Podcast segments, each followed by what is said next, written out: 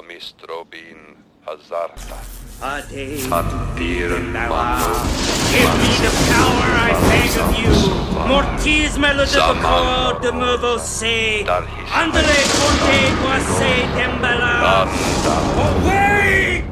You are all going to die tonight.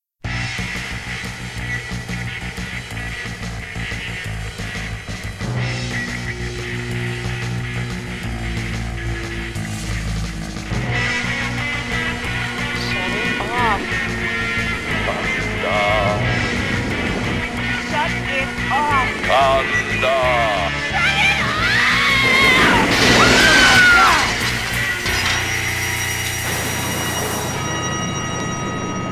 Okay, I'm drawing a line in the fucking sand here. Do not read the Latin. It's been a while since we've done this. It's a, been even longer since I've done this. Exactly, Because there yeah. was a stunt gen for a That's true. That's recording. true. Oh, I am moved. yes. We are, in fact, in Jen's new house as we speak. Yes, quite literally, and I've, I've made it quite homey.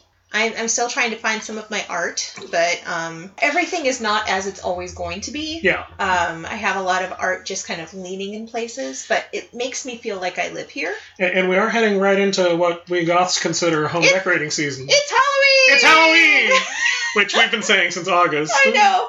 And oh my god. So I'm just going to say this out there for anybody who, well, they have the store internationally. It's called Home Goods, all one word, Home Goods. It's kind of like a TJ Maxx, except it's all housewares. Oh, okay. Versus having like Sure, clothing and sure. housewares. All housewares. And they have an amazing Halloween selection that's kind of sprinkled through the store where I got my It- my pumpkin the bat bat. pumpkin. the If I remember, I will have to post your picture of this It on, so on the blog so that people it can see is it. so amazing. yes. It, uh, it's like twice as big as I thought it was from the picture. It is beautiful and and bronze And so happy. and it's very well. Of course, it's happy. It's got giant bat wings. That's true. I'd, I'd be much happier if I had giant bat wings. Wouldn't everyone? I mean, job interview is interesting. Don't you think? It's like, what, what, what qualifications do you bring to this job? Giant fucking bat wings. I, Any just, I imagine that that whoosh noise of Yeah. like wings extending. It'd No, it would. And uh, and with you know, I'm I'm in this position where. I don't have to ask any, you know, I'm living by myself except for, you know, my daughter, which occasionally lives with me and occasionally lives with her dad. I don't have to ask anybody else. I can make my house as spooky and great? as nerdy as I want Yes. to. And yeah, it feels pretty good right now. And uh, It's like I, I've been saying a fair amount lately because I've been working on a lot of just like uh, crafting projects that leave you know debris in my wake. detriment and you. know I was like, oh, I can clean that up tomorrow or next week or whenever I'm done with this project, and and it doesn't affect anyone else's life. Yeah, good times. Oh, but anyway, uh, the selection's really good, and it, it it does have you know it has a supply of kind of you know the sillier Sure. Halloween stuff, but it also the kind of stuff I got from my mom for Christmas. exactly, Yeah. and then which um Bless her heart. bless her heart. I, actually, my little sister just listened to the episode where I cackle for like the last five minutes because your mom trolled you. So- you mad, bro? but no, and then they also have some rather elegant things. Like they have these beautiful, um, kind of like cut, I, I cut metal candle check this out. Where It's- where are they it's up in this Lynnwood. area? Lynnwood? Okay. Yeah, yeah. Uh, that's Just not, not- that not far from where I live. Mm-mm. Okay. And uh, like I got that Skelegro sign that's right back there. You know, scare your friends and grow Oh, that's skeletons. fantastic. Yeah. and then the two little skull. And then you'll be ready for Skeleton War. I yes, I'm already prepared for the skeleton, the Great Skeleton War, uh, and I got my giant uh, bat pumpkin, and uh, oh, the eat, drink, and be spooky, I think, which is in the kitchen. Oh yeah, I saw that when Yeah. I was in there. Yeah, it's good. And uh, but no, so um, you know, uh, it has been a long time since I've been on the podcast and that we've recorded one. We had kind of a break. Uh, the moving was really difficult, and and I was just too stressed. Yeah. Um, and kind of due to that, I don't have a great volume of things that I've seen, but That's true. But yeah. I do have some because I've got you know, I mean, it's almost like six weeks worth of stuff, and there there's still some stuff in there. That reminds me that I posted saying that our next episode was going to be a, this past Monday rather than the day it's actually Ah, going to release. Which will be next, but Yeah. Uh, we, we wanted to take uh, a little extra time. Um, due to Wes Craven's passing. yeah, we, we we decided that that's what we want to do for this episode is a Wes Craven retrospective, and uh, once we thought of that. We realized that we wanted, wanted a little more time more to, stuff. to rewatch Watch things. Yeah. and Or in my case, with at least one of the movies, uh, watched for the first time. But Oh. uh, we'll get to that. I think you got a lot more watch than I did. Um, you That's know, I was true. pretty I've had way less to do than than, Oh. than you had. Yeah, yeah. my life is busy. My life is still busier than I would like it, and I think that'll balance out in time. But um, what have you seen lately that isn't? Have you seen anything in the last month that's Uh, spooky but not Wes Craven? you know, I'm not sure that I have. I can't think of anything. Okay. I, Oh. I do have a bit of a list. Um, right. Let's see here. It's all you. Uh, I saw Unfriended, right. uh, which I didn't really like that much. I thought it looked terrible from the trailer, so Yeah, I, I'm, I'm glad you threw you yourself know- on that grenade for me. so you don't have to. Yeah. Um, it it was an interesting premise. Um, it was um, it was an interesting premise, and you know, along the lines of when you know Paranormal Activity first came out, or Sure. say Blair Witch Project, when you're like, oh my god, it's found footage, Right. and that's kind of exciting because it you know hadn't been done to death yet. Uh, it's an interesting thing that it all takes place on a computer screen and it's all through social media and, and kids, uh, you know, Snapchatting and, and, and having video phone calls with each other. And it's interesting, but, um, and people whose opinions I really respect, like, found things to really, really like about Huh. it. And it was just lost on me a lot. Um, you know, I'm not saying it was terrible, but I just didn't find as much as I wanted to to enjoy about it. Sure. So, so there, there's where I am with that. Um, To new, me, it looked kind of like The Den, but not nearly as good. yeah, the den is amazing. So, So, and you, I think you even like the den less than I did, and and but I still thought it was. that I, th- I still well thought it was. Yeah. Yeah. Um, the new man in my life has introduced me to much silly horror, um, sillier horror than I would normally have lined up for previously to watch. But it's been a lot of fun. I saw Lake Placid.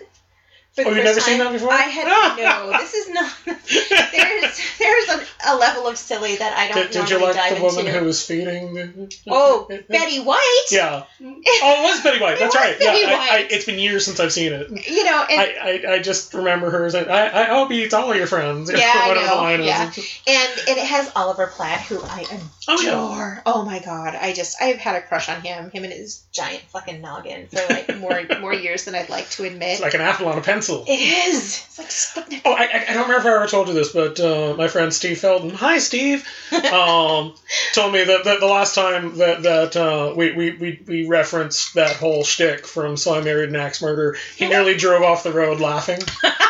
So maybe we should put some sort of warning label on, on our podcast. Do not listen to this while driving.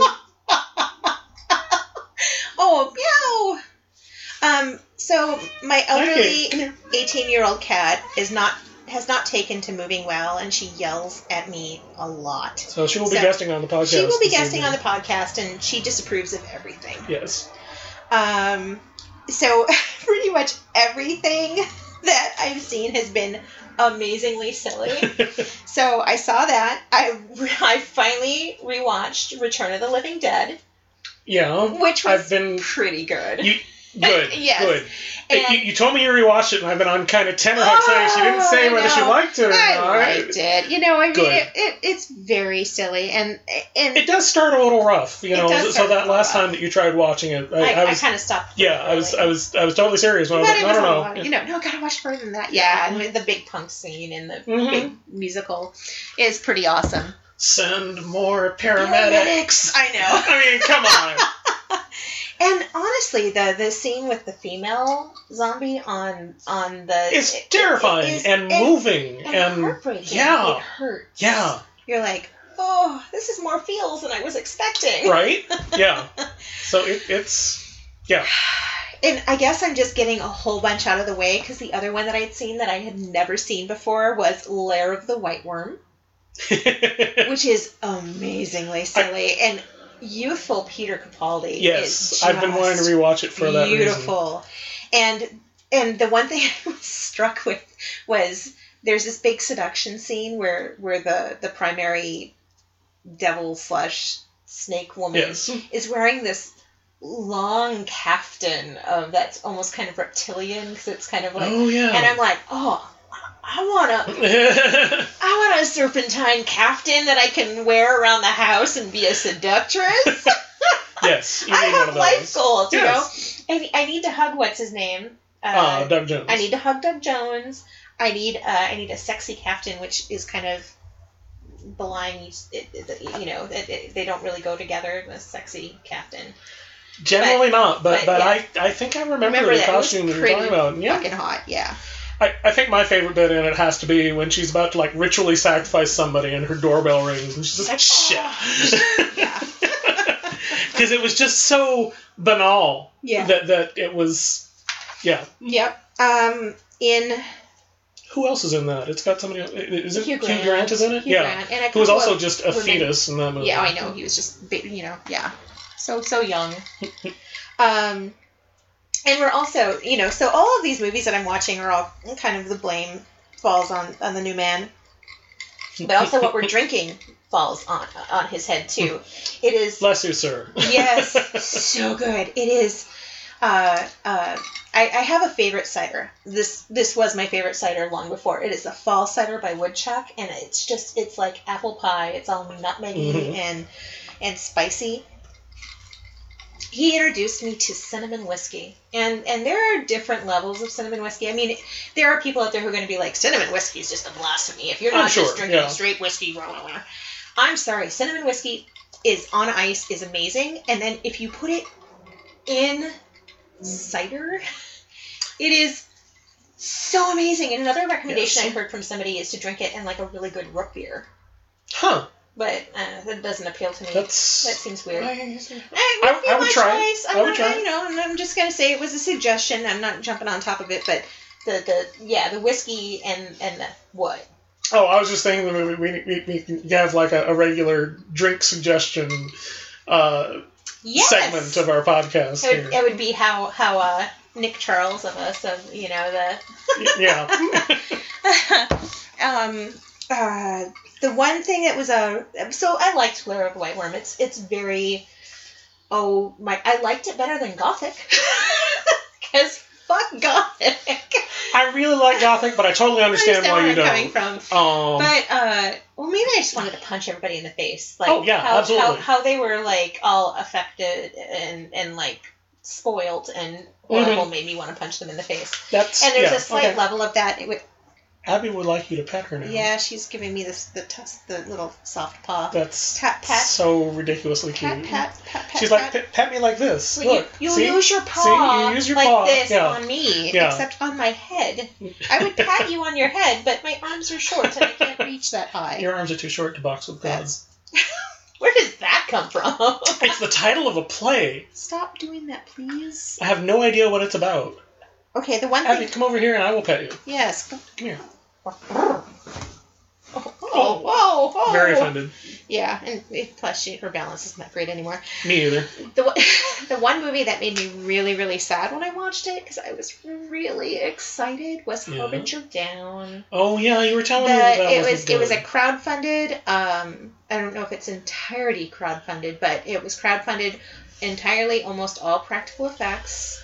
Uh, has Lance Henriksen, which uh, we just fucking Who's love him. He's yeah, panties, panties falling No, right no, on the no, floor. oh, she's fine. Okay. Yeah. Um, it, but it is. I, I just heard a, an interview with the writers and directors of it, and they're amazing. And they were special effects artists that have done amazing, amazing movies. Um, but unfortunately, where they were trying to have kind of an homage to, say, the thing, hmm and kind of like Alien. Um, it went past is, instead of just being They like just honoring it. That. They just made that, Right. except it's on a boat, and it doesn't have enough that is individual or imaginative. Or you are so annoying.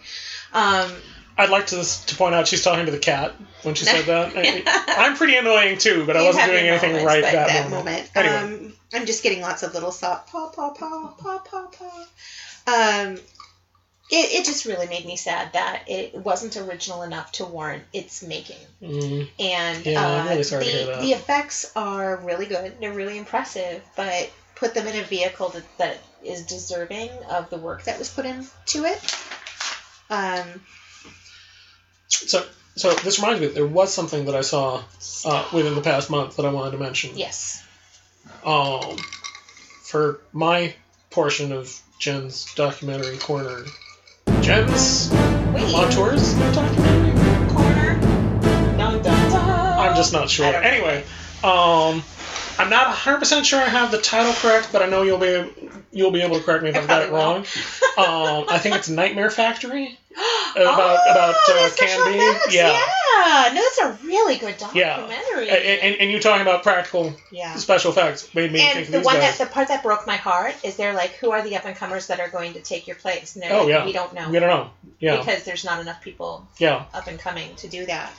It's a great documentary. yeah. It was fantastic, and I was I I, I I'm ashamed to admit this because I love practical effects, but I was not familiar with these names. Yeah, and no, I've noticed are since I saw it that they're I'm seeing their names in the credits of just Everything. everything. yeah, Um, if it's not Stan Winston, it's these guys. Yeah. Basically, if, Yeah. if you've got Monster. Or, yeah. It's pretty much all the Walking Dead yeah. people. Oh yeah. Um, uh, on a different note, uh, kind of only loosely horror. Um, Big Trouble in Little China. It's Carpenter. Yeah, I, I, it's I will- Carpenter. I will roll that into the We need to do a Carpenter episode someday. yes, because I think Carpenter's pretty amazing. Yes. Uh, I saw that a couple of months ago. Yeah. Uh, and it was the first time I'd seen it like as an adult, and I Yeah. was left kind of lukewarm by it. really? actually. Yeah. Oh, I still loved it just as much. And and, It just made me particularly sad because I was watching it with somebody who loves the movie, Oh, and, yeah. and I wanted to be right there with them, you know. But yeah, you've got other things that have your heart. yeah, it's true. wise. Um, and uh, I, I got a present. Jesus Christ. uh, I got a present of uh, a Funko Gracie Law figurine. Oh, nice. It's there. Okay. It's standing next to the Freddy. Oh, I see it. It's kind of the place of honor. It, you know, I've got all of my knickknacks everywhere. I've got like a little Nightmare Before Christmas section, and then there's my, my Bowie votive. Like, Bowie is hmm Jesus. Did, did you see Miranda's amazing thrift store luck a while back? She uh, she had she had been to my place and she saw my my um Jason Voorhees Funko figure No. and was like, Yeah. "Oh, I love this." Yeah. And like a week or two weeks later, she found one in the Value Village. There you go. Yeah, I, um, I found uh, in my unpacking, I found my Rowdy Roddy Piper from like 1990 figurine. I like cried Hmm. Yeah. because I still, I'm still so sad. Um, but no, over there I've got that's kind of like the I've got my you know handbook for the recently deceased. I've got my Walken as the Hessian from Sleepy Hollow. I've And he got- has his head now. and he has his head because I found Walken's head. and I've got my elephant in the room, so I never ever ignore the elephant in the room ever again. Good, Um, good. uh, what else? Do, do, do, do, do, do, do. I went to an outdoor movie and I saw a double feature. I saw most of a double feature of It Follows and um, The Town That Dreaded Sundown, the original of, uh, and I got really, really accidentally drunk, and so don't recall the very ending of the movie. But I That's probably okay. it was probably it felt okay because there was a lot of of, of smack talking well, the, the, through the movie because we're like, what the fuck are we watching? well, the, the you know the guy with the sack on his head, he, did it. That's that's. if you could see my face. but it feels the movie itself. I I understand appreciating it appreciating it for its originality sure. because it's very different, but different doesn't doesn't make it good. Yeah.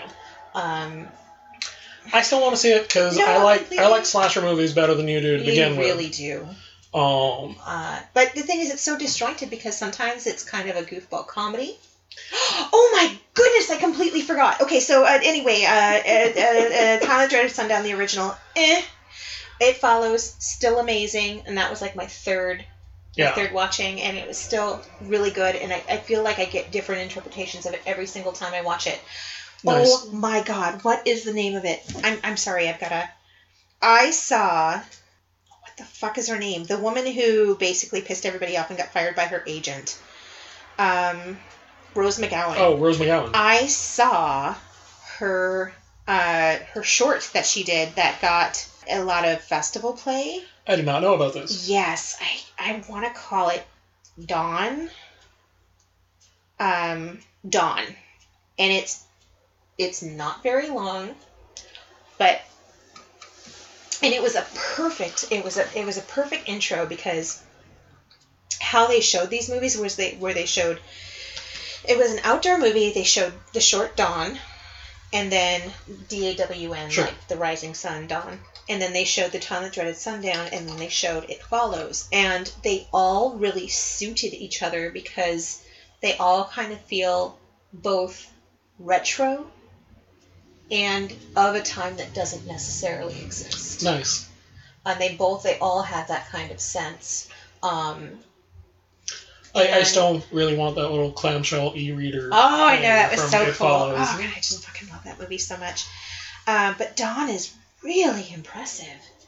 Um, and it's it's short, and the the end kind of guts you, and um, and and there's a, a tension, and there's um, a teenage fucking with people that you kind of riding this uh, walking this line with them. It was Oh, have seen this. it, it was really, really good. I was This- really, really impressed with it. This is reminding me somehow, and I don't know why. Uh, I can't remember if I've talked on, on the podcast, or to you, actually, for Uh-huh. that matter, about uh, Ex Machina. I want to see that. Uh, I, yeah, I would definitely recommend it to you. Yeah. Because, you know, talk about we are not things. Um, Yeah. yeah. yeah, it was really good, and it was, it was really nicely mind fucky in terms of, okay, wait a minute, who is manipulating who? Uh huh. you know um and it just has a great little Mhm. indie feel to it Oh, yeah. you know because it's such I a heard- small cast I heard an interview with um. Oh wait, no, no, no, no, no. Nope, they had just seen it and they were talking about it. It was director of a different movie that Oh, okay. kind of, but uh, they were kind of concentrating on that artificial intelligence because Mhm. there was another movie that had been done earlier that that was the director that they were interviewing, but they had talked a lot about Ex Machina as something in that same vein. okay But uh, no, I heard really, really. yeah good i think you would like it I think I would too. Um And uh, the last thing that I have to mention of is um, I, I, I had my reintroduction to showing my horror movie nights. Um, and it was an introduction to Jim because uh, I've started dating somebody and uh, and and, and, and of- so she, he had to face the gauntlet of judgment. he did I Yeah. know because my my friends are so horrible, horrible and cruel and they just well we, we just want to make sure that I you know, know. he's good to I- you and yes. is treating you well because if not no one The- will ever find the body, body yeah. so that's basically And- all that comes down to and I am I pretty much stand with with uh, Jillian of of Gothic Charm School that um, I'm not allowed to solely make my own judgment calls on who I date. yeah I, she's she There, there, the same there's thing a to me vetting and i think there's a vetting she- process involved, Yeah. and and I'm perfectly willing to accept that. So everybody seems fond so far. I, so- I liked him Yeah. so yeah. And uh, the only other thing is completely not horror Oh, but is but I don't think you mentioned Oh, what oh, we actually oh, showed. uh, we showed the original Gojira. yeah, Um, and it's really good It and, is so really heartbreaking. yeah. And the effects are amazing. Came out in 54. Mm-hmm. Uh, and it held up really well. And and uh, the story's pretty heartbreaking. And, and I, I know I mentioned this on the night, but but one thing that I thought really helped it is being in black and white, Oh, yes. and also the lighting scheme that it used. Yeah. Is it was it was you know very dark and very contrasty. And that made the effects work much better than I'm, than I'm used to. From you know, I, I've never really watched That a lot of. Godzilla movies, Yeah. but I've seen a couple, and to me they've always just been kind of just inherently ridiculous. Mhm. You know, I hate to be one of those people who points at any particular effect and say, "Oh, well, this doesn't work for me because it's so obviously X." yeah. You know, Yeah. but you know, for most like Godzilla, I've seen that's a Yeah. guy in a suit, Yeah. and, and stomping on some models. I, I just, I remember, what was it? Uh, It wasn't Hot American Summer. It was something meatballs or something. It had a guy wearing a giant, uh, like Godzilla suit that he kept stomping. It was Bobcat Goldthwait, I think, in the suit. But they had him like stomping around on things like that was a shtick in the movie. I can't remember which Huh. '80s silly comedy it was. But but they had him like stomping on a whole bunch of things, you know, and I think maybe he like dropped a cigar or something. Did you ever hear the uh, the comic book series uh, Xenophile? Mm-mm. It's someone that, whose name I'm sure you've heard because he's a local, Phil Foglio. Oh yeah, Um, and we're friends of friends. Sure. He did, I want to say it was in the late 90s or early 2000s, uh, this just anthology comic series that was science fiction and fantasy stories uh, about sex. That could go horribly. It's really good. It was one crazy summer. One Crazy Summer. Okay. Yep, there's the Godzilla suit. Okay. uh, anyway, the, the reason that I bring it up is because one of the covers from it that just stays in my head because it was such a wonderfully memorable image is this couple in a bedroom and the guy is putting on a Godzilla costume and giving his girl bedroom eyes and she's already lying in the bed wear, wearing a costume that's made out of little Tokyo buildings. wow! Yeah. Wow! okay. Which I thought that was great. Yeah. Wow! I, you don't know how to react to that. I, I can tell how to react. What's the goal gonna be? I don't understand. Yeah, I don't want to examine the mechanics too closely here because I, I don't. I, I think that would You fall apart under close scene, examination. yeah, yeah. As the saying I'm fond of goes, your kink is okay. Way the hell over there. Yep. Oh my goodness. I'm sorry. Whew, okay. Well, yeah, it, it, it, it's a pretty great series. There, there are some stories in it that are, you know, as ridiculous as you might assume. Yeah. And there are other stories that are just really, really moving. Okay. Um, so, yeah, that's my porn comic suggestion for this podcast episode. After our, our alcohol. Michael's porn corner. What? I yeah no that's not a thing. We're not doing. I'm taking this out. okay, we, we have to start the podcast completely over. Is- I'm throwing the computer out. You've sullied the computer. This microphone will have to be burned. Uh, the only other thing non-horror is I was just having um, like right after I'd gotten into the place, but I was into my place, but I was still like really amazingly stressed out. I had this moment in the evening of I I've done all the things I'm supposed to do, and I'm still stressed out, and I don't know why, but I, I've done the stuff I'm supposed to do, Yeah. but I'm having this this moment of wash. Tell me I'm pretty yes. because you know it's like you know you're okay but sometimes you just want a pat on the head and somebody to tell you you're pretty so i spent that weekend and i watched the entirety of firefly Nice. and i have not yet watched serenity because i cannot emotionally handle serenity Now, are you saying that, that you you haven't rewatched it or you've never seen it? oh Period? i i haven't rewatched it Okay. After finishing the series i, I want to watch the movie but I- I can't emotionally handle that movie right now I realize this is an unreasonable position to take, uh-huh. but i i as far as my my head canon goes, I don't I don't consider Serenity necessarily canonical to Firefly. I would love that I, I would love to wake up with wash in the shower Yeah, and and and would You you, know, and- yes, yes, I would. And Zoe going, "What's wrong?" oh hey, wash, shower, shower. wash. Ow! Oh, I'm sorry.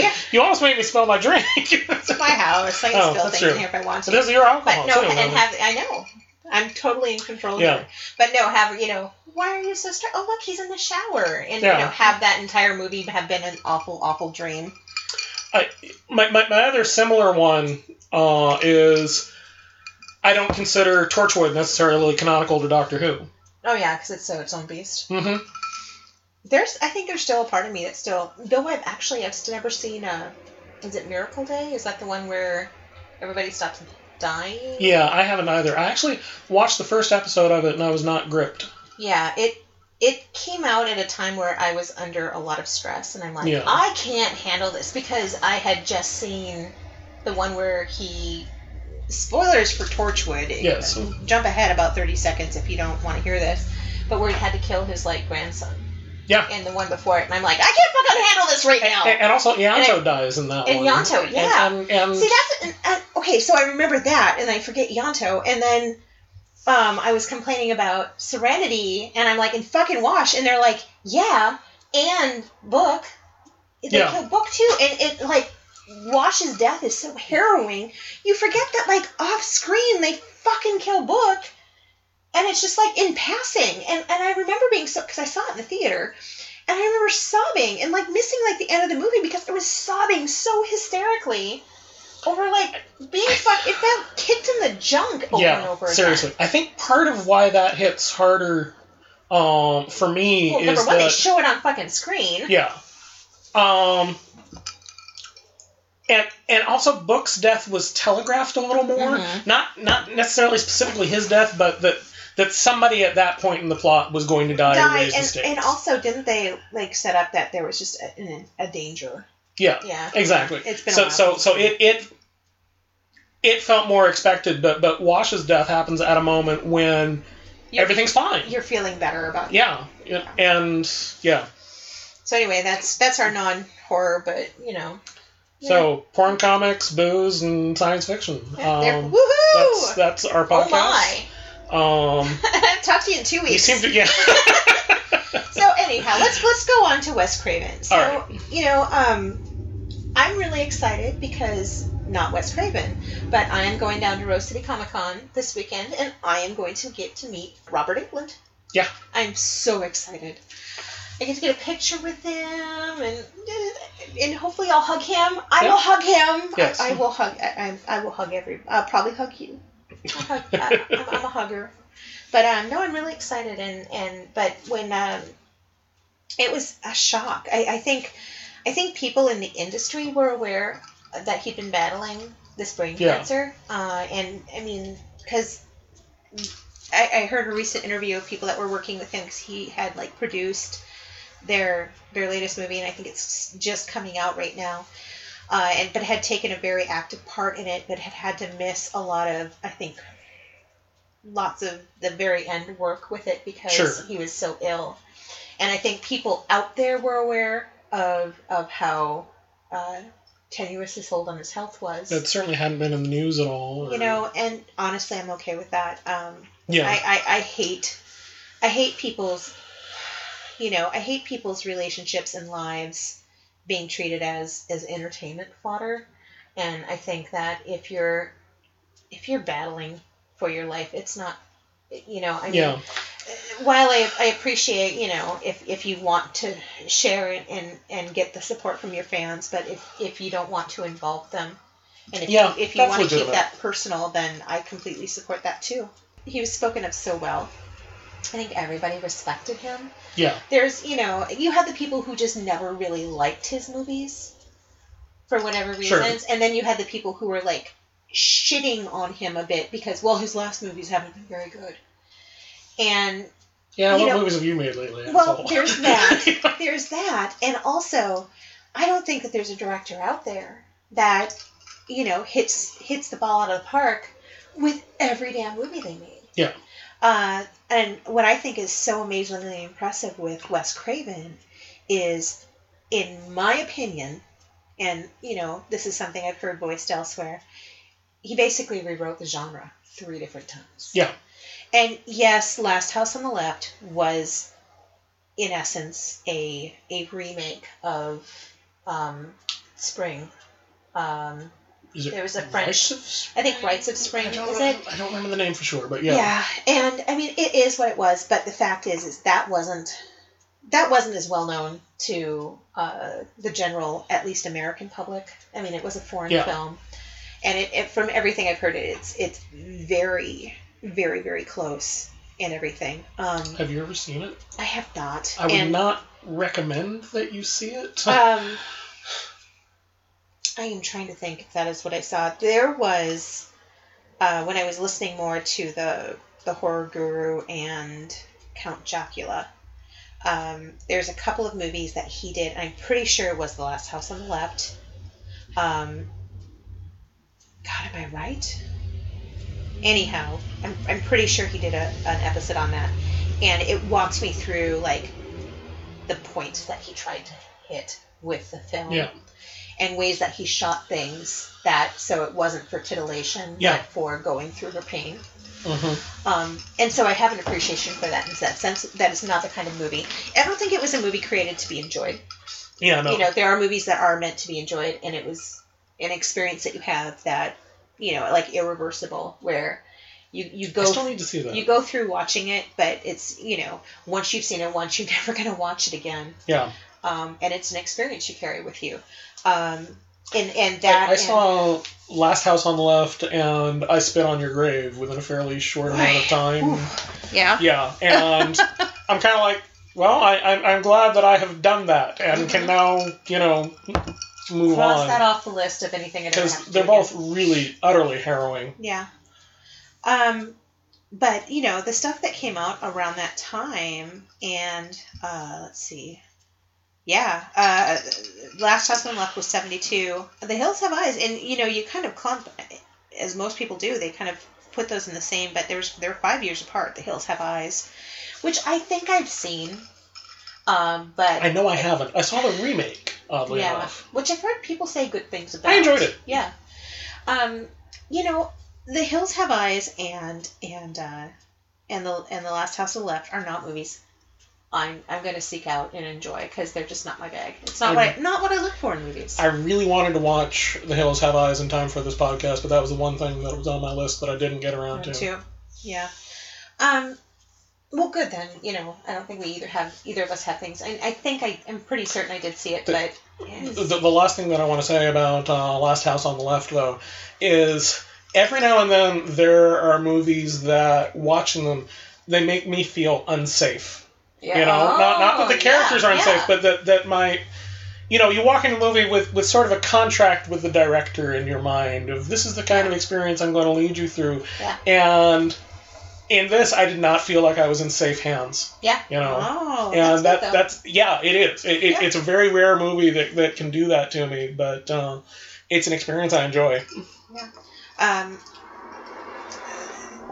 so yeah, I did mention that that I felt that he had changed the genre three Yes. times. Okay, so I, I think we'll touch on those other ones later. Sure. Um, I probably had a very different reaction to Swamp Thing than you did.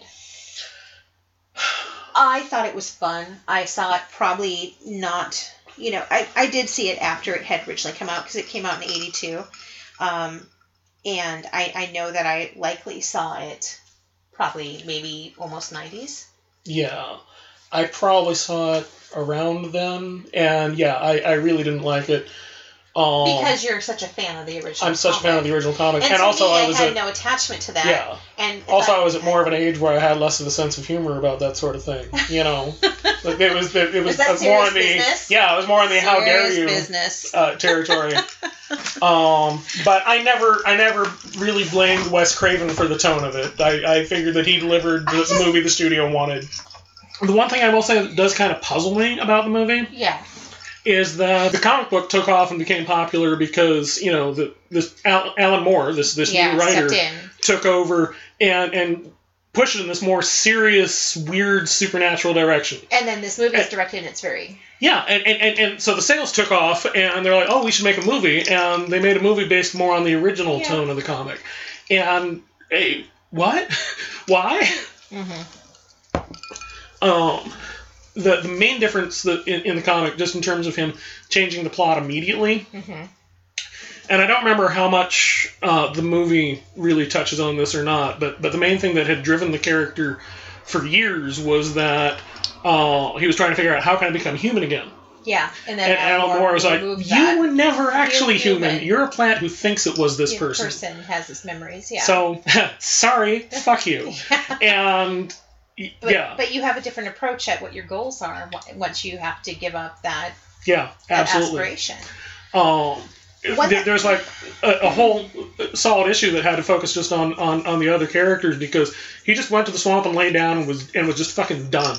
Yeah. You know, which I think makes sense Yeah. emotionally. But yeah.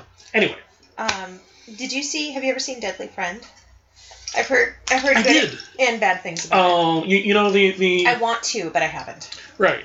Uh, you know the the, the local um, event night uh, VHS Uberales. Yeah. Yeah, they showed that one night, and I made it I've to heard that. it's about a boy who lost his childhood friend and just loved her. yeah, Is that the one? I'm, okay. yeah.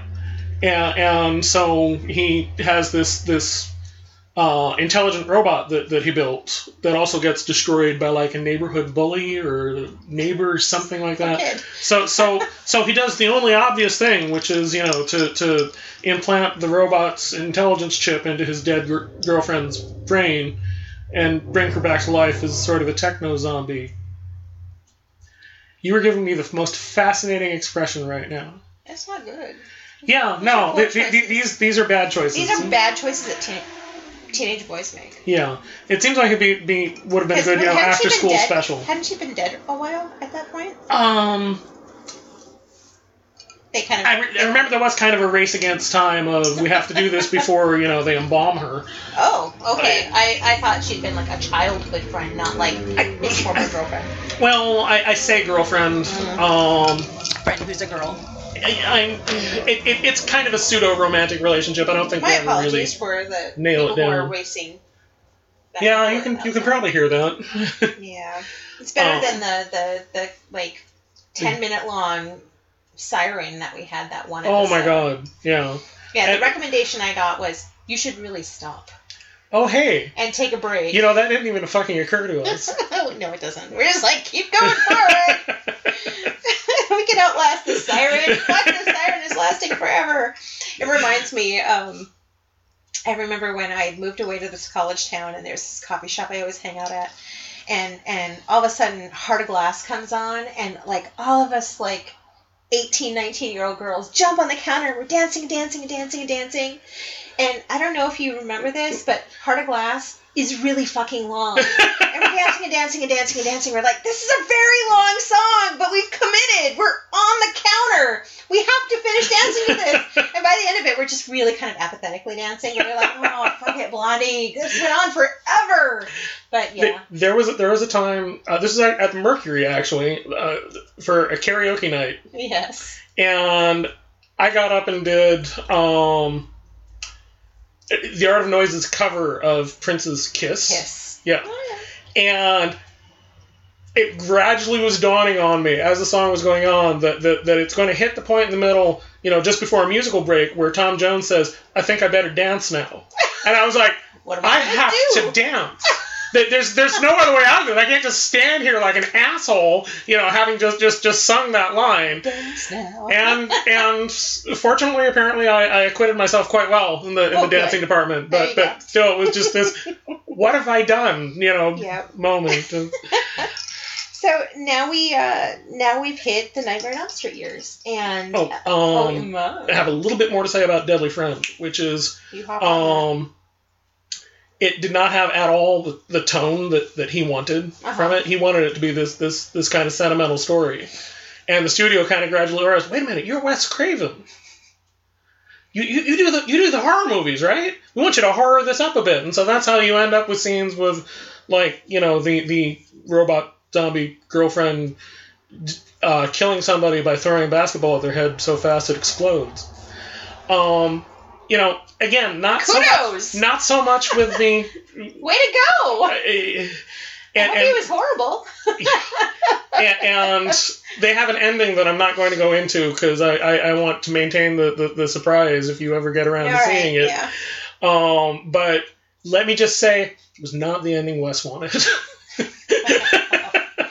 So, leaping forward into Nightmare on Elm Street, um, I actually saw them out of order. Um, I'm oh, originally? fairly positive that I saw Night- Nightmare on Elm Street 3 first, then went back and saw 1, and then worked my way up. I think I saw two first. That, wow. I, Wow. I'd forgotten that. what an introduction! Yeah. Of course, mind The, you, at the the one time thing I saw I really it, did. I did not have any real grasp on how staggeringly gay it Hey, is. so very gay! Uh, so very so gay. gay. Um, so i- i- as long as we're speaking, this is the second um, complete uh, reboot that I feel like like Wes Craven did with the horror genre. You know, and I mean, there's other stuff out there, but but you know, I mean, there are Friday the Thirteenth fans, and then there are Nightmare on Elm Street fans, and I think I think. There are fans out there who appreciate both, but I mean, it's, it's kind of Star Trek, Star Wars, where there's Pretty a lot much, of people yeah. who are in one camp or the other. And I do not like slasher films, yet I love Nightmare on Elm Street. And Yeah. there's just something, um, there's just something about it. And I don't know about you, but I just recently watched Never Sleep Again. That was my Oh, one the- the- concession to not watching all the movies as I rewatched. Um, Yeah, Never that's Sleep that's Again. Jen's Yeah. documentary. Jen's documentary horror. There. Now we've done this properly. Please continue. Um, number one, it's an amazing documentary, and uh, It is four hours long and It's- worth every minute of and it. you never notice the time pass. And um, uh, and, and, and the thing is, is you know Robert Englund and um, a lot of the other uh, characters are also going to be at um, uh, Tina. Uh, whose name I don't remember, which makes me a little ashamed. I hate it when you call famous people by their character Yeah. names. It really bothers me. Or when they're like R.I.P. like the character name, and I'm like, that character didn't die. the actor who played them died. Give them a little bit of credit. It just really Yeah. bothers me.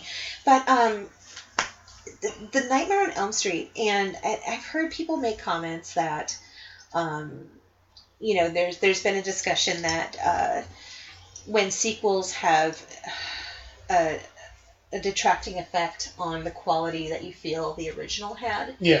and the the, the sequels to Nightmare on Elm Street are very different.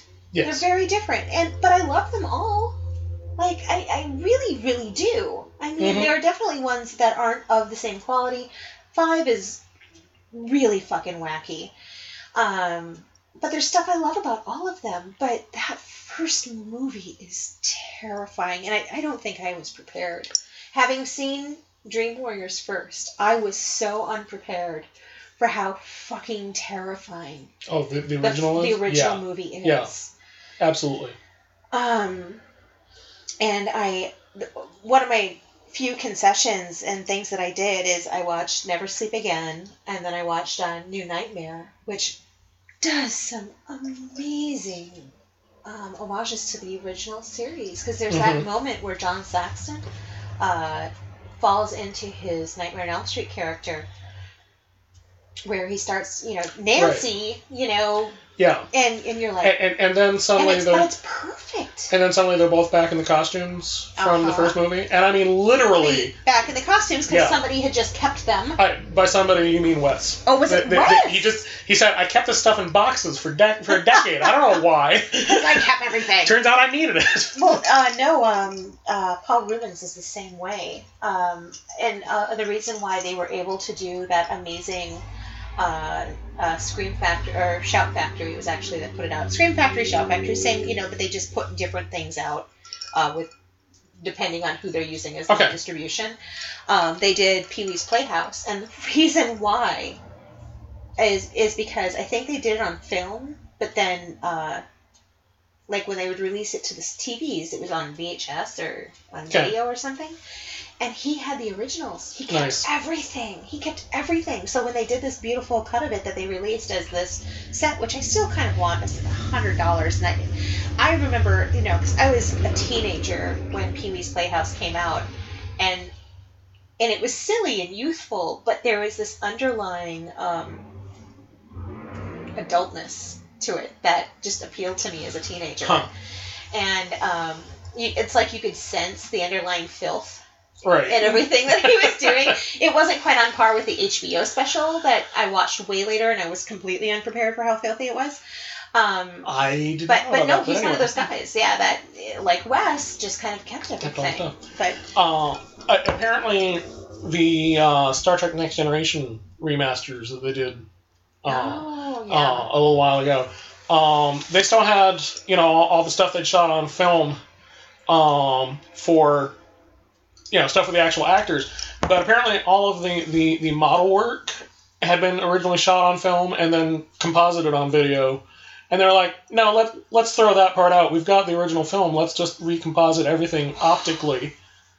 oh my god, So so so, so they took all of the yeah all of the model work and and just recomposited it because that's gorgeous. they cared. Yeah, And, yeah. and and I saw a video that shows you know here's a difference between you know the 575 line video Yeah, versus and it's Think- it's eye popping. God, thank God for people who just fucking love what they do. hmm because Absolutely. those are the people who save things and those are the people who who keep it precious and there's so much. I mean, there's so much stuff that is just lost to time Yeah. because people thought it was worthless. I mean, Oh, they yeah. say they don't they don't have any copies of the original footage of like the moon landing or, or like stuff? There was like Oh, really? Well, I I don't- I, I'm, I, I'm probably misremembering exactly that, but there was stuff that was just tossed out, um, because it was news footage. Yeah. And they just threw it out. Well, the original Doctor Who stuff. Yeah. All the black and white stuff. They decided, just- let's get rid of this. who and- fucking needs that? Yeah. Uh, People have color televisions now. We're never going to show any of this.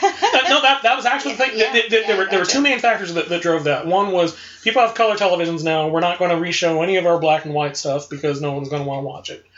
Um, And you know, this before home video was, was was the thing. Yeah. You know, I'm gonna have to Google the movie Um, thing. and secondly, it was just becoming- crazy. a case of storage space. Yeah.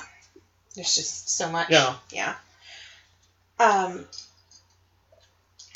I don't know. I mean, I don't know if I want to go movie by movie because I mean, it's just an effect. I mean, it's just it's just Nightmare on Elm Street had this amazing impact. The the only ones I rewatched, uh, it, I didn't rewatch A Nightmare on Elm Street because I've seen it so many times. I have it Yeah. practically memorized. Man, we saw that at Cinerama. That was amazing. yes, but uh, I did rewatch uh, Dream Warriors because Wes directed that one, yeah. and I rewatched uh, New, New Nightmare. Nightmare. Yeah, and I just Uh, rewatched so- it last night. So Um, it holds up really well. And God, what a fucking wonderful thing he did with that movie. I mean, it the the, the Yeah. combination of making it into the real world and having it at the end. Thank you for making the movie, and you're like, huh? yeah. yeah, it just it's perfect. When I did rewatch uh, Dream Warriors and New Nightmare, uh, I watched them with a commentary on. Oh, Um, sensible. And one of the things that that he pointed out that I'm embarrassed didn't really occur to me is he pointed out why he had earthquakes going on in New Nightmare. What what that thematically meant. hmm It is it was thematically doing you know literally the same thing that the movies have always done. It's like okay here, here's the world you think you know, and then suddenly it's all ripped out from under you. And then and then what's terrifying is that the earthquakes that happened. They actually, yeah, three three weeks into filming, they, they, they had real earthquakes, and everybody was looking at, at Wes on the set like, "You're a witch, aren't you?" oh, we should burn you. yeah. Dream Warriors was not as good as I remember Oh, it, that makes but so but I still love it just as much. Okay, well, good. You know, I, I was like, this movie It's still. been it's been a couple years. this movie seen it. still speaks directly to me. Yeah. This movie still presses all of my buttons in the same way that it always did Yeah. but I no longer objectively feel like I could wholeheartedly recommend Yeah. it to someone who's never seen seen Yeah. it before. Yeah. Sometimes time isn't kind, Yeah. but boy, it was fucking The amazing. The one thing that was really fascinating to me because, because I haven't seen it since I was a kid, Yeah. and so I hadn't really quite registered how young Nancy is still supposed to be in that, Well, and, and that, she's like you know an intern now, just out of college. yeah. right? And and and so you know. The movie kind of presents her as this pseudo authority figure, and so But to, you know, you and, think and about so as a kid, yeah, you're like she's a grown up. yeah, exactly. And and watching it now, I'm like, wow, she's really not. And look at what all she's trying she's to handle. She's trying really hard. Yeah. Dear God. Yeah. So so I had a whole new It- appreciation it's for like that. those um it, I can't remember that the, the, there's this like little meme thing that was going around on the internet that showed um uh oh my goodness Doogie Howser I can't remember his name and how I, how, Uh, how I met your mother uh, Neil Patrick Harris. Neil Patrick Harris and it showed like you know how seniors look to you as freshmen and it shows him like from How I Met Your Mother right. and then you know how something How freshmen look to you as seniors. and it shows Doogie Howser. Nice. You know, because but yeah, it's it's just you know when we were when we were teenagers and saw this, or even Mhm. you know tweens, because I, you know, I think it was what well I have it right here in front of me. Oh, there we go. Eighty-seven was Dream Warriors. You know, and I mean it was what eighty-four, eighty-two was what was the first. It wasn't that. It didn't. Wow. You, think want to try to thread that together into a sentence? um, so yeah, Nightmare on Elm Street was 1984. Yeah. And uh, 1987, it was only three years later. Yeah. So I mean, honestly, that kind of suits. Well, you know, in college, yeah, you know. Yeah. But I mean, but yeah, no, that worked really well. Um. But no, yeah, but I mean, it's it's you know, to us at that age, you know, she'd have been a grown up. exactly. Yeah. You know, but now we look back at it and we're like, oh my god, you poor kid. You poor yeah. kid. Exactly. Yeah. Uh, the one thing that we did watch together Oh man. I, I had wanted to rewatch Serpent in the Rainbow. I didn't. Yeah. I, I bought it. I even bought it with the intention. I don't want to watch The Serpent in the Rainbow by myself. I think I would like it less watching it by myself, where if I watched it with a group of people that I might like it more. I think maybe I was too young when I saw it. I don't know. I I, I remember just mainly being bored by it. Okay, well then there we go. Um, we watched Shocker. Yeah. the soundtrack which- to Shocker is amazing. it's a great soundtrack. You should run out and buy that cassette tape right now. Unfortunately, I was looking at it on iTunes, and you can only get the score. They don't have the Oh, weird. soundtrack, which is all the metal. And I'm sure we, you can assemble it. I'm sure, yeah, yeah. Um, Like, like how people were, were, were frantically trying to assemble the. Um, I have a Ferris Bueller soundtrack that. Oh, yeah, yeah. Because it never came. I, out. I, I was thinking more, more recently of uh, A Girl Walks Home Alone at Night. The fans of that movie were like, the soundtrack is out in three months. Fuck you, I'm not waiting that long. yeah, here's the list of everything in it, and I, I literally bought everything separately Yeah. to make my own fake soundtrack. Yep.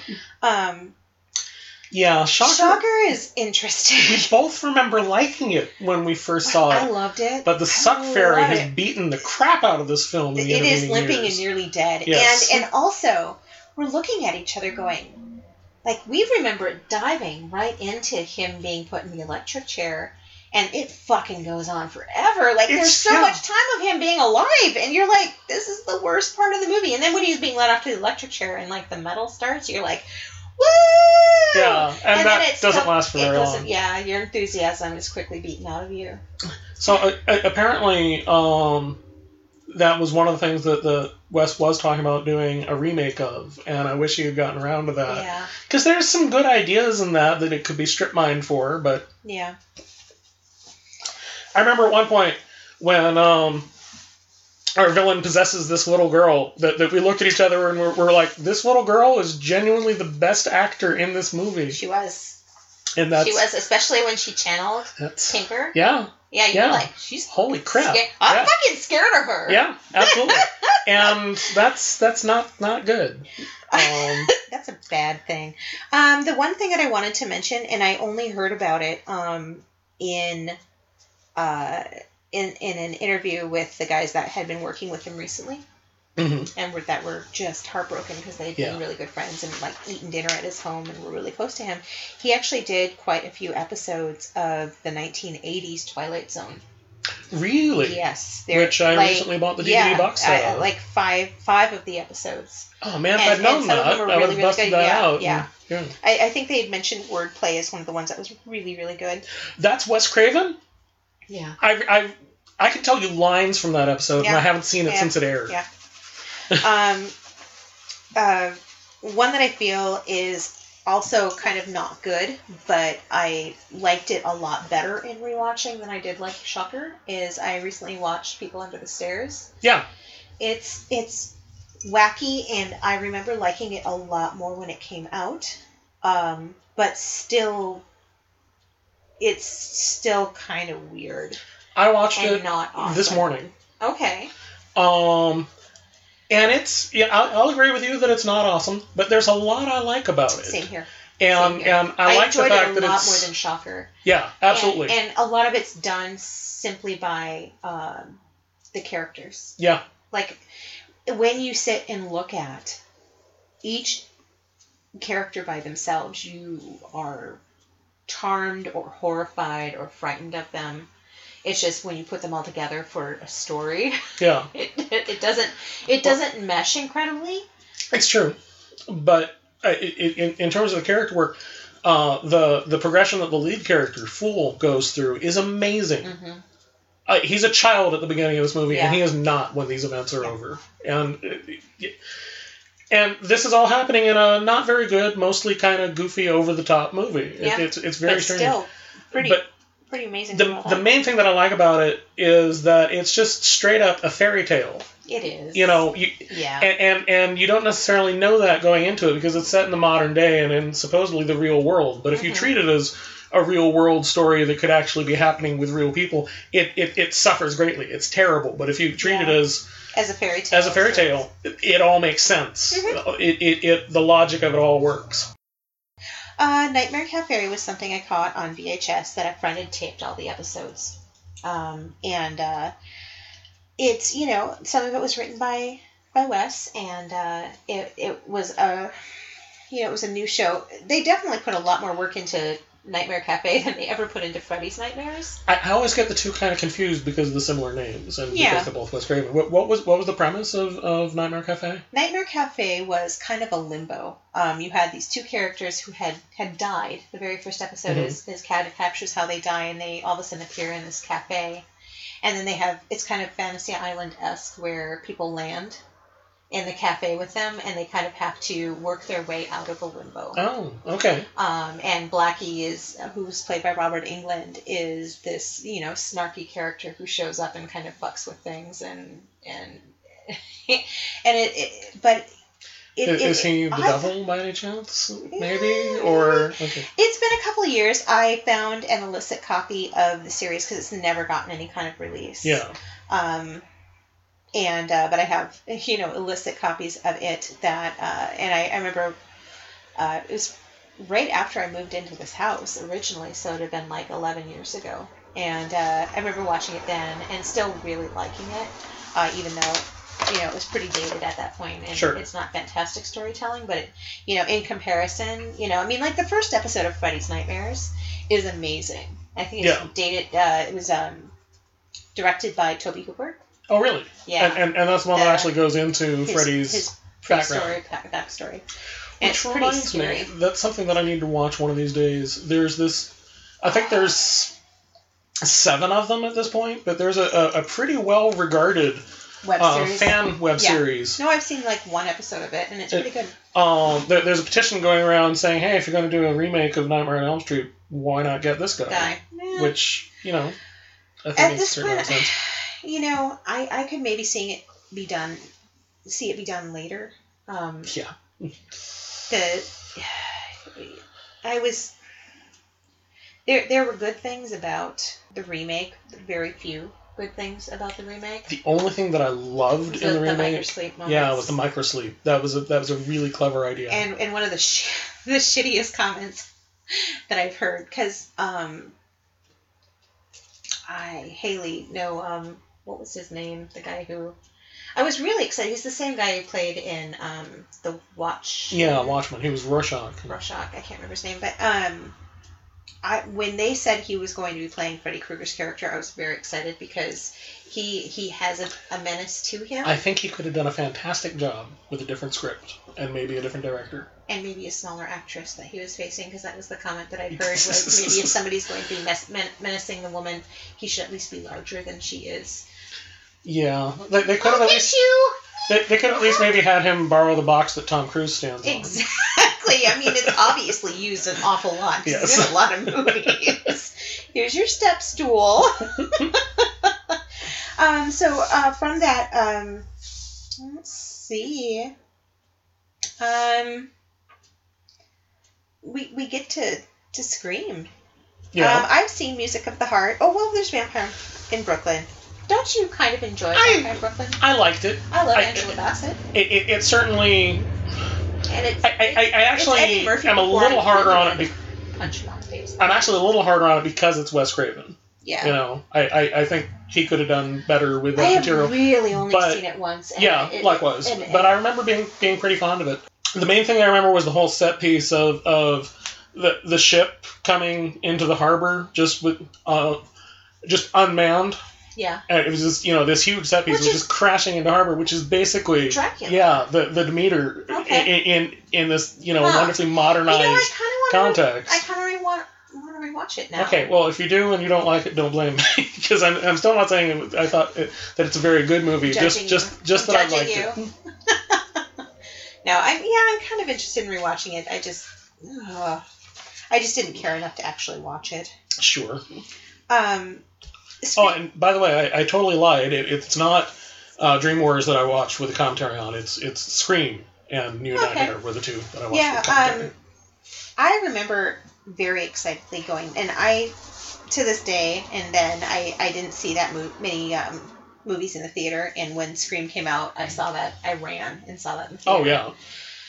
I, remember they were kind of pitching it in the ad campaigns as you know Wes Craven, you know the, the master of horror from Nightmare on Elm Street, you know reinvents horror for a new generation. And I was like, well, you're overselling it, but okay, I'll go see it. And then I was like, You're like, holy Oh! shit! I, you, you, you did, you totally did completely just that. reinvented everything. Yeah, and and felt like he had his finger. I mean, it's really hard because uh, one that I saw recently that is one of his last movies to have done was I saw um, My Soul to Take. Yeah, you were telling me that It just wasn't it. good, Yeah. and um, it he felt that the the teenagers just felt really one note. Mm, Um, and the teenagers in Scream felt so very smart, yeah, and um,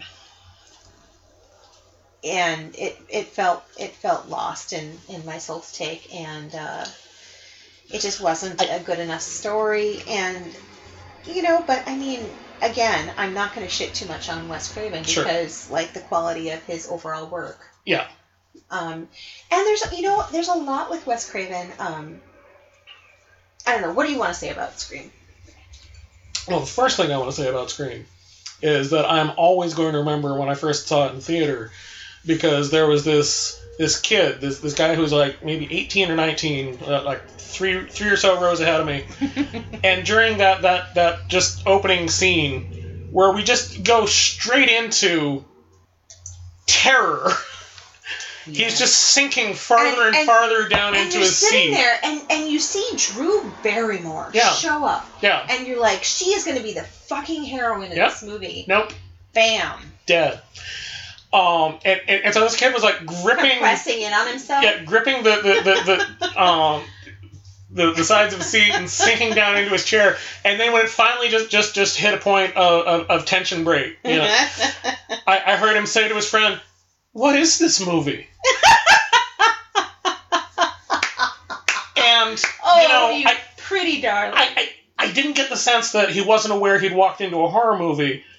Just that he, like like I was saying earlier about Last House on the Left, he realized he was unsafe. yeah. You know, yeah. And and it was it was fantastic, and I, yeah. I, I I both felt you know kind of kind of bad for him and kind of amused at him, and also kind of envious of him at the same time. Yeah. For- um, and so that's always just kind of colored my memory of the movie.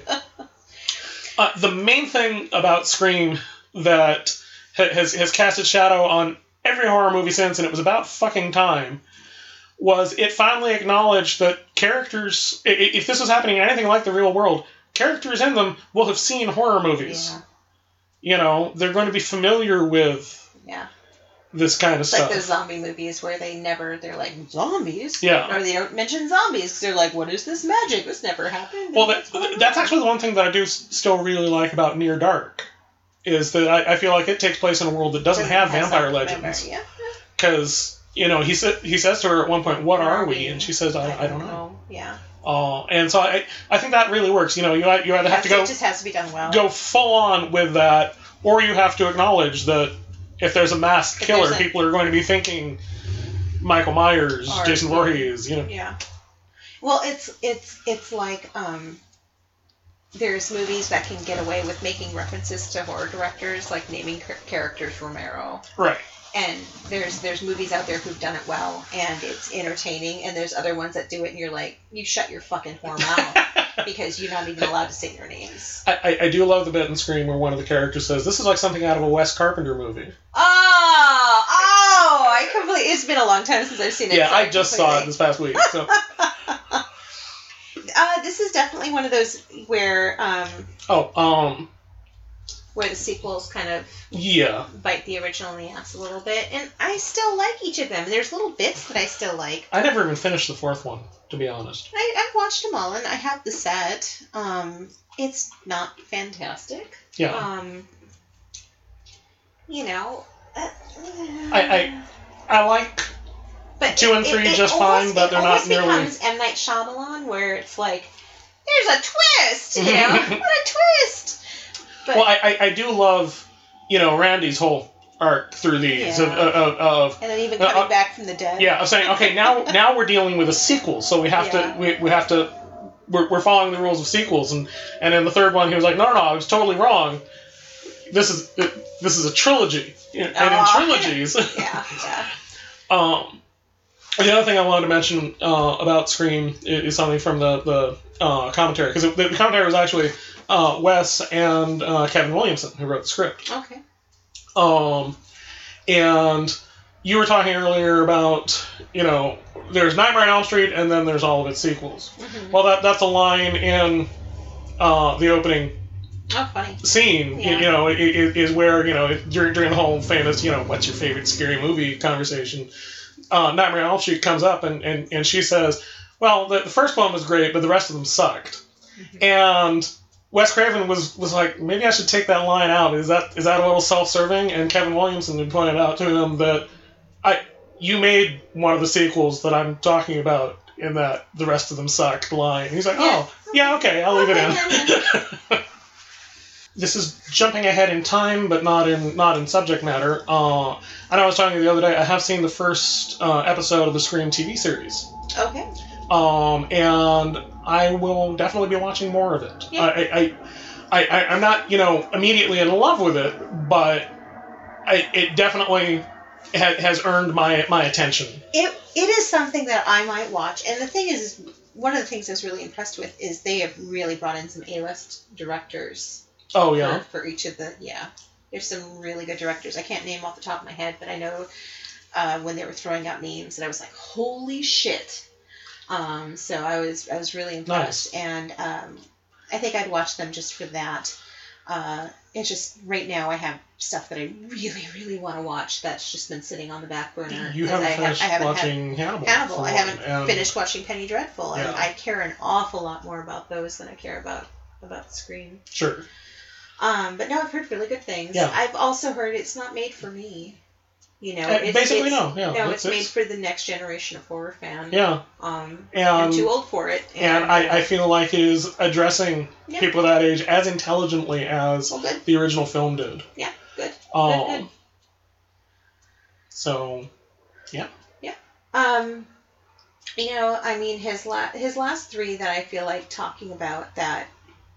I, I don't know how much is going to be said. I did see Music from the Heart. Um, I contemplated rewatching it. I it. didn't even know that existed until I was in Scarecrow the other day, looking at it and going, "Has this been Directed mis- by Wes Craven. has this been misfiled?" No. Because you know I'm looking at the Wes Craven section, and I'm like, "Did this end up here by accident?" I look at the back. I I think that given the opportunity, Wes Craven would have done more movies that weren't horror based. I read the best quote from him the other day. Yeah. Because he was ta- he was talking about the fact that, that he'd been you know sort of confined to this you know what people expect him to be a horror director, and he's like, well, okay, if I'm going to be the cage if I'm going to be a caged bird, I'm going to sing the most beautiful song I can, Oh, that kills me. right? Yeah. Yeah. And kind of side referencing that out, um, it makes me really sad that Robert Englund hasn't gotten more opportunities because he Oh, yeah. would be such a wonderful character actor. hmm Absolutely. Um, because those are my favorite actors. hmm Those are I, I rewatched um, in uh, another episode of Jen's documentary corner. Jen's documentary corner. Uh, there's a favorite documentary documentary of mine. Did you know the music is going to be dropped in every single time? Fantastic. Okay. Anyway. There's a reason why I, I, I deliver. Hello. Um, there's this wonderful documentary about character actors called "The Guy Who Was in That Thing," Oh, and yeah, uh, there was want to a see there that. was a sequel done for it called "The Gal Who Was in That Thing." Oh, the that I Guy heard of. Part Two. No, I just saw it and bought it today. Yeah. And they're all you know all their na- you know all their faces Sure. and you know none of their names. And Yeah. I know some of their names because they're that's my bag. That's Yeah. those are the actors I love. And but it just breaks my heart that Robert Englund is pumping out shitty horror movie after shitty horror movie because he's exactly who they seek out.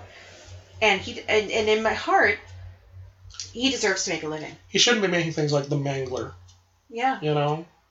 But he would be a wonderful like and especially at his current age hmm there are these wonderful roles he could have that men have access to that women don't. Yeah. Um, that he would be wonderful for because he is a well trained actor. He just brings out a very certain persona for every single one of these fucking horror movies that he does. Yeah. That he, I think, I think is his you know, it is the acting equivalent of his resting bitchy face. Mhm. You know, that is he can fall into that really easily and play that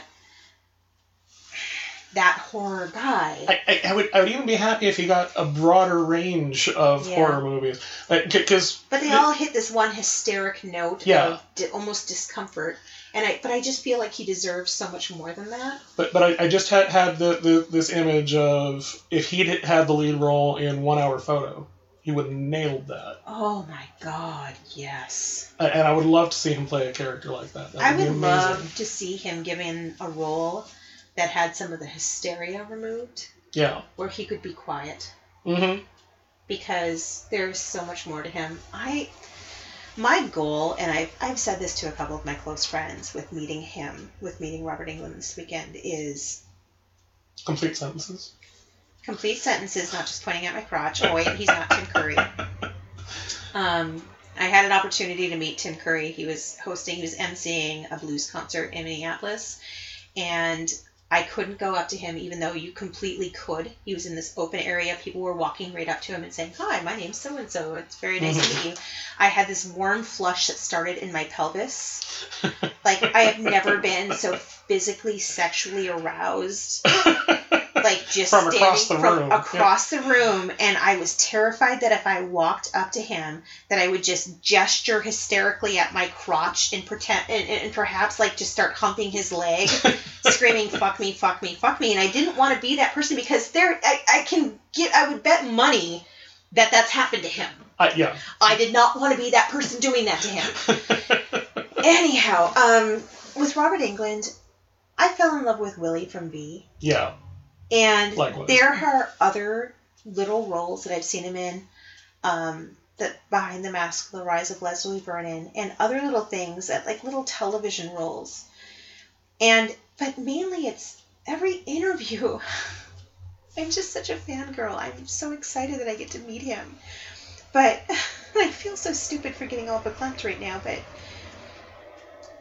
every interview that I read with him where he loved classic film or like where he loves art house movies or Yeah. where he sat with a fan for an hour and a half talking movies and movie love with him with them and being this loving person and his philanthropic efforts and he's this wonderful person so my goal when i meet him this weekend is i don't want a picture with freddy Yeah. I don't want him hamming up or I want my picture with Robert Englund Yeah. because he is who I fell in love with. And he is the one who made me love slasher movies which I never liked because because behind everything else in that movie it was him doing it. yeah. And that's what I loved. Oh, you, you just reminded me, but referring to it as a, as a slasher movie. Um, something that I read recently in an article about Nightmare on Elm Street that I thought was an excellent point is it, it, it pointed out how much that movie just inverted the tropes, you know, that already existed from, Yeah. from like Halloween and Yeah. uh, Friday the Thirteenth, where you know in in those movies you have this you know very real world setting, this very real world character with like a hint of supernatural Mhm. to it. Mhm. And this one was like, nope, fuck you. Frame one, supernatural, boom. Yeah. And those two are are masked killers. You know, they're they're they're they're, they're keeping their, their real selves inside. You know, Yeah. and, Yeah. and and they're silent.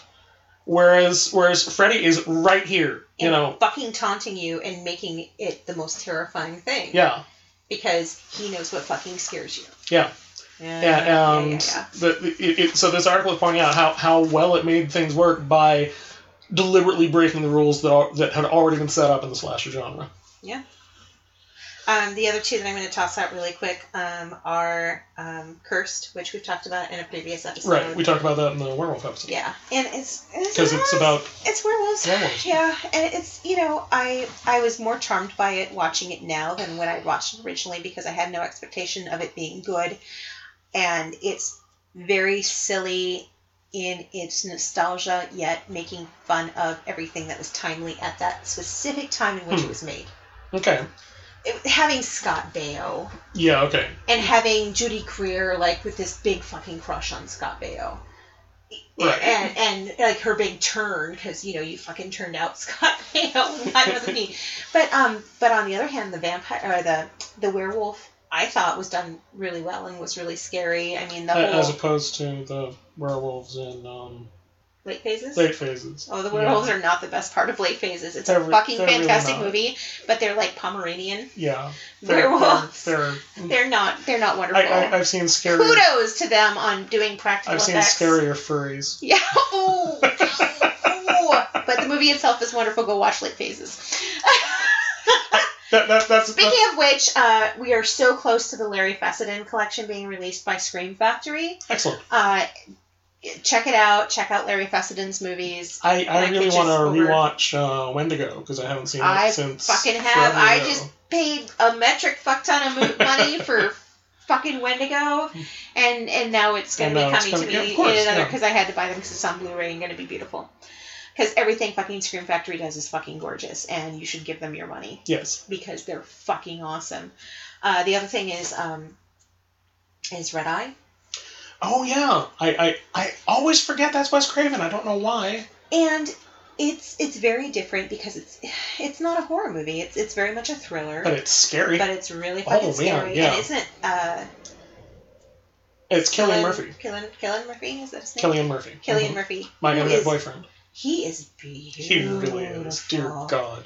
Beautiful, and and he's scary. Yeah. He's really scary. Is is he not also the one who did um the in the Batman with the yeah, he was the scarecrow. scarecrow? hmm Ooh, scary and the scarecrow. hmm Uh, Yeah, but definitely. Boy, yeah, scary and sexy and scary. I- I- I love him My, in- my paths are getting crossed and.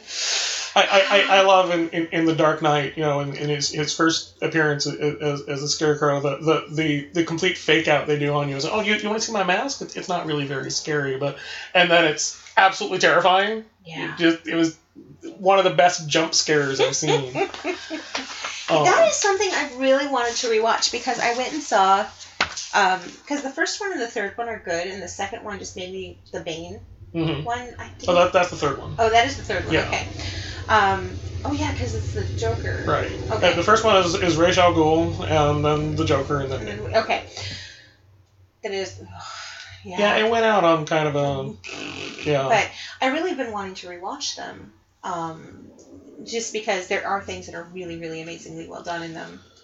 Um, and plus, now that there is some distance with um, what's his name's passing, uh, the one Yeah, who played the Heath Joker, Ledger. Heath Ledger's passing, um, and I'm I'm I'm gonna say this, and I, I earned a lot of um, internet lambasting when when I said this, but what a fucking waste. Yeah. And No, it and, really and there were people who were like, well, he just, you know, he was how did, and it, it was an accident, and I'm uh, overdose, and I'm like, He had, so. like, eight or nine different prescription drugs in him, and the only way that is an accident is if you're a fucking idiot.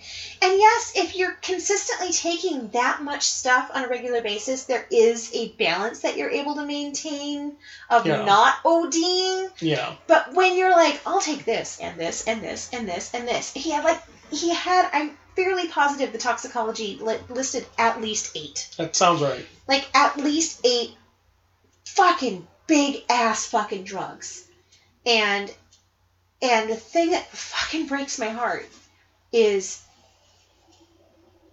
that was a star making performance. He It really was. he was good. He was good in the things, and he was charming in the things that he'd done up to then. And nothing had the caliber Yeah. of of the shoes that he wore in that characterization Yeah. because it was terrifying and heartbreaking and frightening and and and pal- it was just so fucking tangible. Like like you felt like you felt like his talent was brushing against you Yeah. while he was on the screen because it was just so there. And you know i mean it's it's probably very much that you know the people that are that talented hurt more. Yeah. and and i will give him that. And i'm sorry but it is a fucking waste. And it, it's it's a loss on and and on a on a lesser level than Philip Seymour Hoffman because like I I still mourn on a fucking regular basis the movies that Philip Seymour Hoffman would have made. And to be honest, I would have given up every single one of them. I would have given up every single performance he would have done if it meant he was still here and maybe teaching hmm. or or doing something. But it's the idea. It is so crushing with these actors of what they could have done and and the impact they could have had in forming what we watch and and making the next big wave of of what a movie could be because there was a gravitas that each of those actors gave to the silliest of movies and Yeah. the lightest of movies and and it's our fucking loss that they're not with us anymore Yeah, the, the fact the fact that Heath Ledger t- managed to take the Joker of, of all fucking comic book characters yeah and and turn it into th- this this amazing weird but grounded performance was Yeah. just uncanny. Yeah. And I mean, we've seen so many different variants of that characterization. Yeah. I mean, anything was it Cesar Romero hmm uh, Uh, from and- the and- original yeah. Batman series, and then Jack Nicholson. Jack Nicholson, you know, who's who's a legendary actor, and and Heath Yeah. Ledger's performance completely overshadows Yeah. his. Just just- there- there's a there's just no question. It's sad. Um, but we were talking about Red Eye, Yeah. and the one thing that I definitely want to say about Red Eye is is the weird thing about it is that the first eighty percent of it is a psychological thriller, Mhm. and then the last twenty percent is an action movie. Yeah. You know, Yeah. you would never suspect from the first fifteen scene. minutes Yeah. that that the plot resolution was going to involve a, a, a, bazooka. So you know, I'm I'm not going to sit and say that My Soul to Take and and Cursed and and Red Eye are like the most amazing movies that were ever made. I But- will I will defend Red Eye as a very solid it's, movie. a solid movie. You know, it's just it doesn't hit the apex No, uh, that some of his other which movies which do. is probably why I one of the reasons I forget it. It It's it's a Wes Craven movie. I don't know if I knew that going into it. I think I saw it because it was a Cillian Murphy movie. Yeah. Internet Boyfriend. Yeah. Um, you know, and I've also the other criticism I've heard is that you know um, that you know while he kind of revitalized the the genre in, in, in his three different streaks, um, that. He, he he comes to mind in a lot of the same way that Stephen King does, where yes, it he's not he's he's not the most amazing writer that ever existed, but he tells a wonderful story. Yeah. And for Yeah. me, I'm always going to love that. And and while he managed to completely rewrite the genre in a way that inspired uh, uh, dozens and dozens of other movies and directors. you Oh, absolutely. Was it I, I What- feel like a ton of It Follows uh, it has its Oh, DNA yeah. in, in the Nightmare on Elm Street films. you know, um, are there ways that maybe it could have been smarter or better? Maybe, but but what it does, it does so amazingly well, and I love it. Yeah. It- to me, it's a story I wanna I wanna see. Yeah. And um, I, it, it's funny you mentioned Stephen King because I actually found myself kind of surprised that Wes Craven never did a Stephen King adaptation. Yeah. I feel like their their joint sensibilities would have worked felt- well together. how much stuff did he do that he hadn't written? That's a good point. And I don't know. Oh, That's a question I don't that's know the right. answer to. I, I, I, I never did mention back when it would have been chronologically appropriate. uh, but I, the reason that I was at Scarecrow um, to get uh, a Wes Craven movie is I, I explicitly wanted to see something that I had not seen or Mhm. ideally had even heard of. okay. And what I got was a, a TV movie called uh, Chiller. Okay, I've heard of it, but I haven't seen it. I, I had not heard of it. Um, it's about this guy who, you know, he had this this fatal condition and therefore was put in cryogenic suspension for ten years. hmm And they finally uh, bring him back, hmm uh, actually because of an accident at the cryogenic facility. Okay. You know, his unit fails, and it's like, okay, now or never. yeah. you know, we either Uh, defrost him now or throw him away. yeah, that's basically it. You know, which is a dilemma I face looking in my refrigerator constantly. Um, but but the the whole main main main thrust of this is is, is they you know explicitly have I think a couple of different characters say at various points in the movie is is they brought back his body and they brought back his mind but they couldn't bring back his soul No. and so you know and, and mainly what this comes down to is that now he's just kind of a huge dick I, that, that- you know I mean one, one one of the plot points is is that you know he, he's now he's now the head of his his, No of his father's giant asshole. yeah, exactly. He's now the head, the head of his, his, his father's company, and there's been this you know family friend who's been in charge of the company for all these uh, intervening Yeah, years, yeah, and and part of the, the, the plot point of it is that, that he fires this guy, and I'm like, yeah, I don't like you know Wes Craven bringing you family. Uh, corporate drama. Yeah. What what what exactly is going on? Th- There are some scenes in it that are kind of scary. Uh, it was it was it was fairly decent It's home for the holidays was- for the. pretty terrible. It was way better than Shocker. Um, That's not much. yeah, that, that that's my bar from now on. If I see something and it just completely fucking blows, I'm like, was it better than Shocker? yeah, probably. No, I always laugh because that's like my bar for horror family for horrible families. Is did you ever see the Holly Hunter movie Home for the I haven't, Holidays? It's got but like Robert Downey Jr. yeah. Oh my god, they're just fucking awful. They are they are really close to the You're Next family for just fucking sniping and being horrible to each other. Except it's set up as like. Okay, the, the other thing that was weird in terms of the, the family relationships in this one is there was this girl. Girl who lived in, you know, his mother's house who I was never clear on whether it was supposed to be his sister or not. Um, and because I kind of thought she was, and I kind of thought she wasn't, and, and at one point, you know, the mother is explicitly saying about the son as well, he's my own flesh and blood, and I'm like, then, then did I miss a crucial line? Who, Yeah. Why is she here? Did you just wake up one morning and she was in the kitchen? and you know? you're like, oh, Eh, fuck it. we've gotten used to her being here. Yeah, you know, but but you know, at, at one point late in the movie, you know, of course he's he's trying to skeevily put the moves on her, and I'm like, okay, oh, hey, hey, and I'm like, how skeeved out am I supposed to be?